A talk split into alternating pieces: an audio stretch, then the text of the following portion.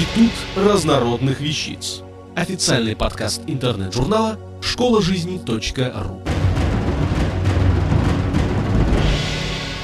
Татьяна Павликова. Как появлялись сверхмалые? Андорра. Есть такие страны, о которых не только россияне думают «эх, хорошо за границами», а и вполне заграничные жители мечтают погражданствовать. Например, в Андорре. Какой-нибудь европеец, завидев машину с гербами княжества на номерном знаке у магазина Cash and Carry, где дешево продают товар валом, может процедить ехидно.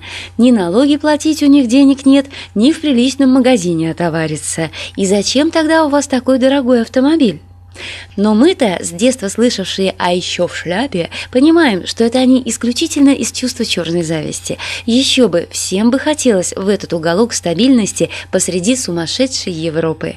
Горы, лыжи, чистый воздух и сплошные магазины, дешевые товары класса люкс и никаких налогов. Ни с доходов, ни личных, даже платы за телефон нет. И средняя продолжительность жизни здесь самая высокая – 83 года. А куда торопиться, когда жить так приятно. Стабильность и впрямь феодальная. Почти, ведь 14 марта 1993 года в Андоре была принята Конституция. Поздновато приняли Конституцию для Центра Европы. Так уклад жизни тут такой, неторопливый. Вот и состояние войны с империалистической Германией, объявленное Андорой во время Первой мировой, было официально прекращено лишь в 1957 году. Забыли эту страну включить в Версальский мирный пакт, да и она, скорее всего, забыла. С чего, С чего все начиналось? А когда-то Андорра стояла на единственном сухопутном пути из Европы в Испанию, и путь этот был довольно оживлен. То крестовые походы, то Наполеон с идеей мирового господства. А что значит быть на военной дороге? Правильно, белые придут – грабят, красные придут так что всерьез говорили андорцы, что благосостояние княжества напрямую зависит от состояния дорог. Чем дороги хуже, тем оно выше. Справедливости ради надо заметить, что благодаря своему придорожному расположению край и обрел статус самостоятельного государства. По преданию, Карл Великий даровал независимость этой части принадлежащего тогда Франции графства Барселонского в благодарность за то, что местные жители провели его войска через Пиренеи в нынешнюю Испанию, где он разбил мавров.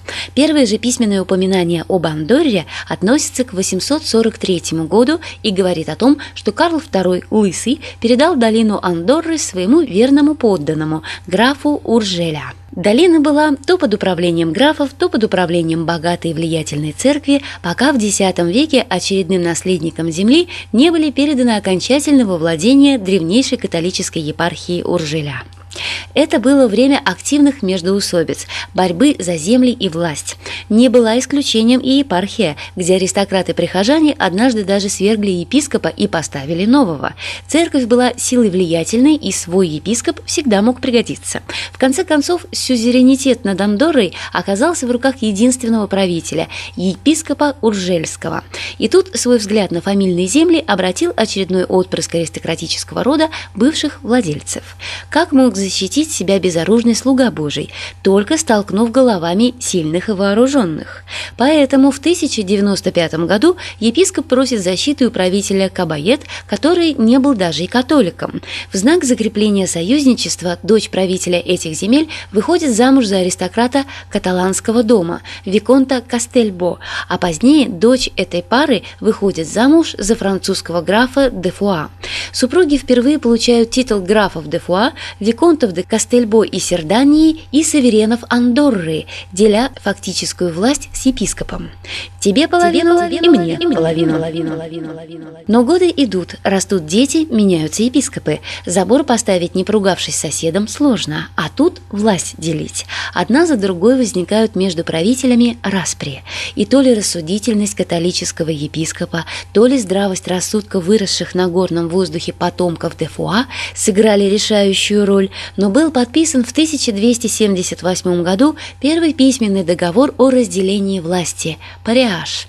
Не все было просто, не обошлось без содействия короля Арагонского, и через 10 лет пришлось подписать еще один париаж. Но факт, действует этот договор до сих пор, выстоял более 700 лет. Через несколько веков титул графа де Фуа перешел за неимением наследников по мужской линии зятю последнего в роду графа, королю Наварскому.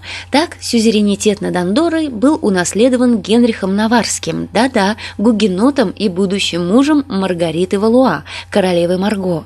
Став королем Франции Генрихом IV, он и передал право управления княжеством французским королям, а затем оно перешло к президентам Франции. Борис, Борис на царствование. Есть в истории Андоры и русская страница. Кстати, они почти не пишут на каталонском, официальном языке Андорры, хотя логичнее было бы не упоминать нам.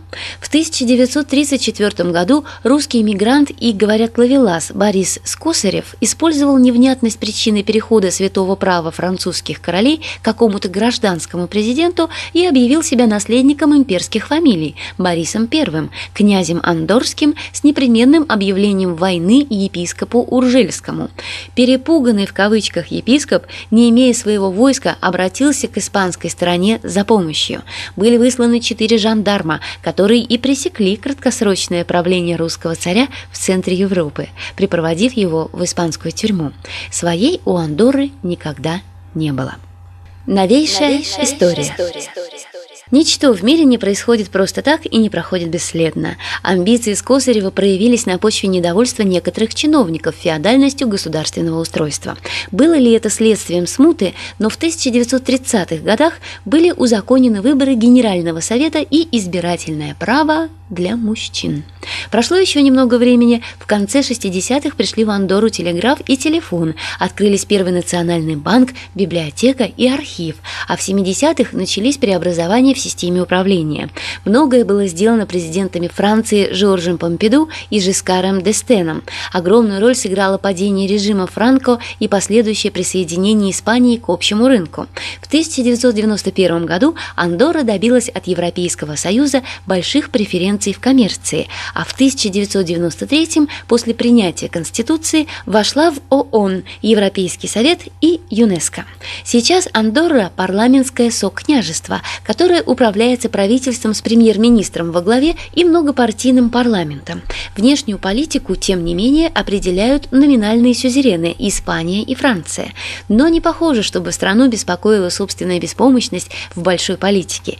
Здесь главное другое – туризм и торговля, деньги и налоговый рай.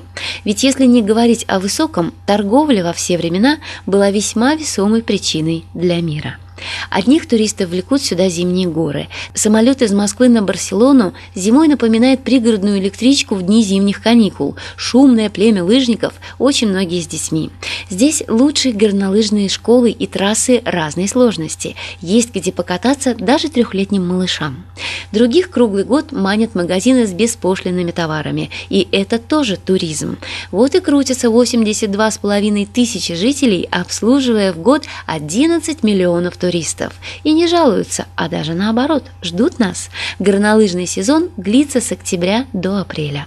Не успеваете? Заедьте летом. В Андорре круглый год проводят фестивали джаза, танца, музыкальные и театральные сезоны, гастрономические и спортивные соревнования. Скучно не будет.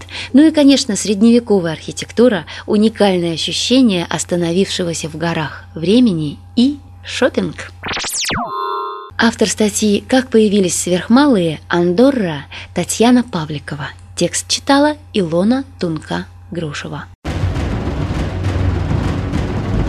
Институт разнородных вещиц. Официальный подкаст интернет-журнала школа жизни .ру. Слушайте и читайте нас на www.школажизни.ру.